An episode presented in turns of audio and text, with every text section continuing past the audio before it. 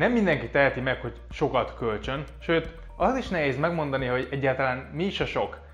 De nagyon sok embert láttam már, akik jó kerestek, de még többet költöttek, így végül nekik is anyagi problémáik voltak. Aztán van egy csomó ember, akik pedig alig költenek, mégis rendkívül boldogok.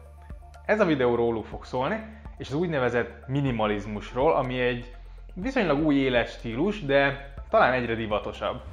Az elvetemült fogyasztói kultúra ellentetje, és bizony olykor megéri éppen az ellenkezőjét csinálni, mint amit a legtöbben csinálnak. Ez különösen igaz szerintem pénzügyekben és befektetésekben, ami talán mondhatjuk a két kedvenc területen. A minimalizmus lényege tehát, hogy teret adjunk azoknak a dolgoknak az életünkben, amelyek igazán fontosak, és ami pedig nem annyira fontos, azt pedig száműzzük az életünkből. A legtöbben úgy építik az életüket, hogy más sem csinálnak, csak fogyasztanak. Vásárolnak, hogyha bánatosak, vásárolnak, hogyha boldogok, és közben észre sem veszik, de rengeteg kacatot felhalmoznak. Gondolj csak a számos ajándékra, meg emléktárgyra, amiket évek alatt össze lehet így gyűjteni. Vagy az évekkel ezelőtt vett edzőgépre, konyhai robotgépre, amit ugye kidobni nem akarunk, de már nem is, igazából, nem is igazán használjuk semmire. Ott az évek óta nem használt grillsütő, meg a gyerekek 15 éves játékai, a kihízott, kinőtt ruhák, mert hát ugye, hát ha jók lesznek még valamire vagy valakinek. De ezek is porosodnak, helyet foglalnak, vagyis folyamatosan szívják el az energiánkat. Nézd csak be egy tipikus kertvárosi ingatlan garázsába, vagy melléképületébe. Mit fogsz látni? Egy csomó kacatot, egy élet alatt felhalmozott raktárnyi szemetet, ami nem csak rendkívül káros a környezetre, de sok időt és pénzt is felemész. Amikor már nem férünk a kacatoktól, akkor ugye ideje nagyobb házba költözni, ahol majd elférnek a ruháink, a cipőink, és majd mindkét autónkat is le tudjuk parkolni. Nem biztos, hogy ez a legjobb stratégia. Ráadásul sokan ezt ugye hitelből teszik.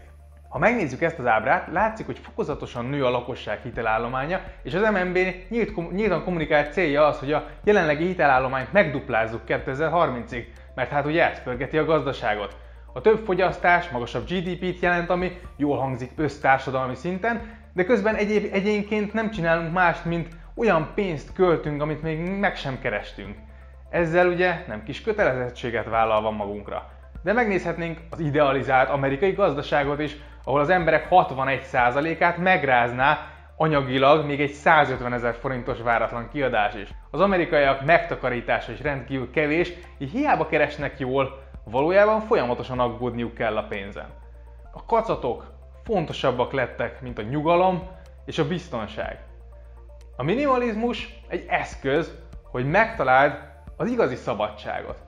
A szabadságot a félelemtől, az elnyomástól, a nem vagy elég jó kultúrától, amit a fogyasztói társadalom tesz manapság igen erőteljesen a vállunkra. Persze önmagában nincs semmi gond azzal, hogyha valaki vesz magának ezt-azt. És a minimalizmus sem arról szól, hogy adjál mindent, és élj úgy, hogy csak mondjuk maximum 50 tárgyad lehet, persze sokan ezt, ezt gondolják. A minimalizmus egy olyan életszemlélet, ahol nem adunk akkora jelentőséget a tárgyainknak, és nem ragaszkodunk minden áron a tárgyainkhoz. De ha te szeretnél egy autót, hát vegyél. Ha szeretnél kertes házat, nyugodtan. A minimalizmus csak azt jelenti, hogy tudatosabban hozzuk meg a döntéseinket, és nem azért vásárolunk meg dolgokat, mert azok mondjuk hirtelen megtetszenek, vagy mert másoknak akarunk ezáltal megfelelni. Ilyen szempontból szerintem egyben a pénzügyi tudatossághoz is nagyon hasonló, csak kicsit ugye más a motiváció. Mert hát lássuk be, ha kevesebb dolgot veszel meg, akkor több pénz is marad a zsebedben. De azt szeretném, hogyha látnád, hogy a kevesebb tárgy az egyáltalán nem egyenlő a kevesebb boldogsággal, vagy a kevesebb szabadsággal. Éppen ellenkezőleg. Ha rákeresel a minimalizmusra, rengeteg sztorit találsz, ahol emberek eladták a cuccaikat, kisebb házba költöztek, lehet még az autójuktól is megváltak, és úgy érezték, hogy felszabadultak végre. Annyira ezek a tárgyak irányítják az életünket, hogy észre sem vesszük. De azért dolgozunk, hogy a tárgyakat megvegyük, azért gürizünk, hogy fizessük a törlesztőket. Amikor meghozod a döntést, hogy megszabadulsz a feleslegtől, hirtelen úgy érezheted, hogy újra kapsz levegőt. Végre nem kell aggódnod a pénzen, mert nem szívják el a kacatok és a felesleges kiadások. Végre lesz tered, hogy az igazán fontos dolgokra fókuszálj. Valójában nem kell sok dolog a boldog élethez. Ha valamit megtanultam az utazásom során, az az, hogy mennyire egyszerű dolgokkal és mennyire szerény körülmények között is élhetünk teljes életet. Tudom, hogy ez nem mindenkinek könnyű.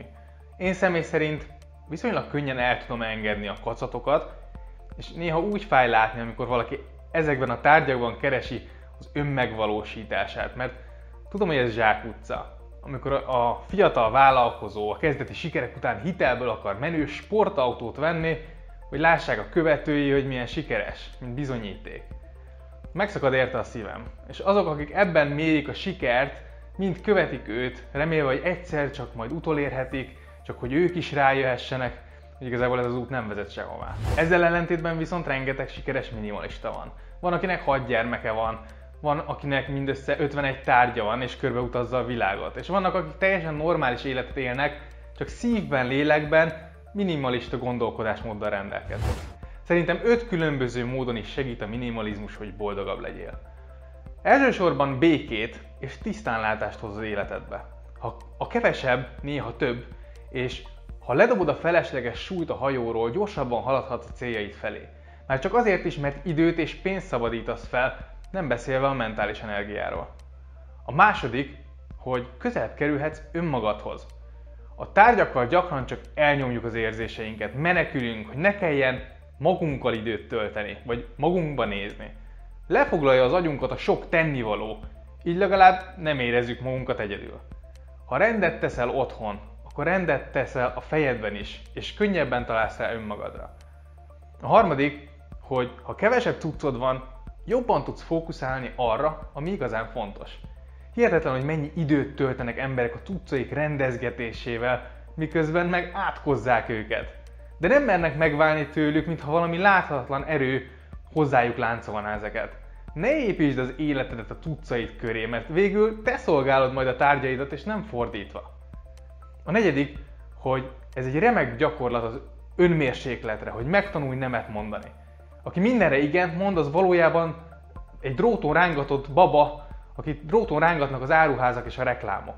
Ha nem tudsz ellenállni, az azt is jelenti, hogy manipulálható vagy. Ezért a minimalizmus egy személyiségfejlődést is jelent. Azáltal, hogy nincs szükséged cuccokra és nincs szükséged annyi pénzre sem, sokkal inkább irányítod majd te az életedet. Végül az ötödik, hogy a pénzt, amit most elköltesz a kacatok megvásárlására, szállítására, javítására, fenntartására, és utána majd a tárolására, azt mindent megspórolod. Jó példa egy volt barátom, aki annó egy német autót vett a fizetéséből, még én a pénzemet befektettem. Ma az autónak már nyoma sincs, az én pénzem viszont megduplázódott. A kettőnk élete között a fő különbség a mentalitás, amiért például nekem még ma sincs autóm. Viszont van érdekeltségem autógyártó cégekben, hiszen aki igazán nyer a vásárlásaiddal, az az, aki eladja neked a dolgokat. A minimalizmus egy gondolkodásmód, egy éles stílus, amikor nem azért veszel meg egy cipőt, mert megtetszett, hanem azért, mert az előző tönkrement. Amikor nem még több ruhát veszel, hogy minden színhez legyen mit felvenned, hanem megtervezed a ruhatárad, és logikusan vásárolsz. Amikor a rendetlenséget nem három óra összepakolni, mikor jönnek a vendégek mondjuk, hanem mondjuk 10 perc. Amikor nem kell minden héten szerelőt hívni, mert tönkrement valamilyen kütyű. Amikor nem megy rá a hétvégét fele, hogy megöntözd a virágokat és megtisztítsd a kertet. Ha most félsz megtenni az első lépést, akkor ne aggódj.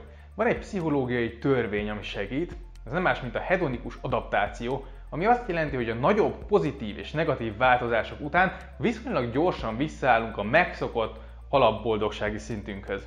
Vagyis akár óriási örömöt, akár óriási bánatot is érzel, ha kipucolod mondjuk a lakást, néhány hét után nem érzel majd jelentős változást. Az életed viszont könnyebbé válik, mert kevesebb dolgon kell aggódnod, agyalnod, kevesebb dologra kell figyelned, és közben több pénz marad a zsebedben, amit pedig a valódi céljaidra fordíthatsz.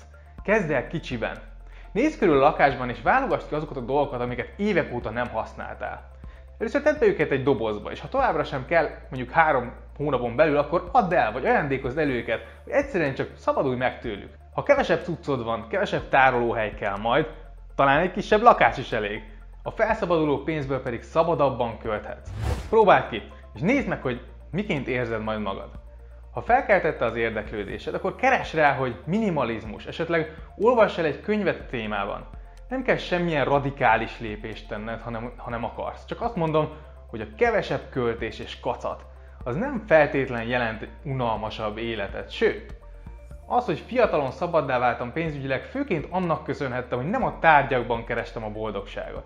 Ennek hála megtaláltam a hivatásomat, és korán elkezdhettem azt csinálni, amit szívből szeretek. Kívánom, hogy te is átéld ezt mi hamarabb, addig is sok sikert kívánok, és köszönöm, hogy itt voltál, hajrá!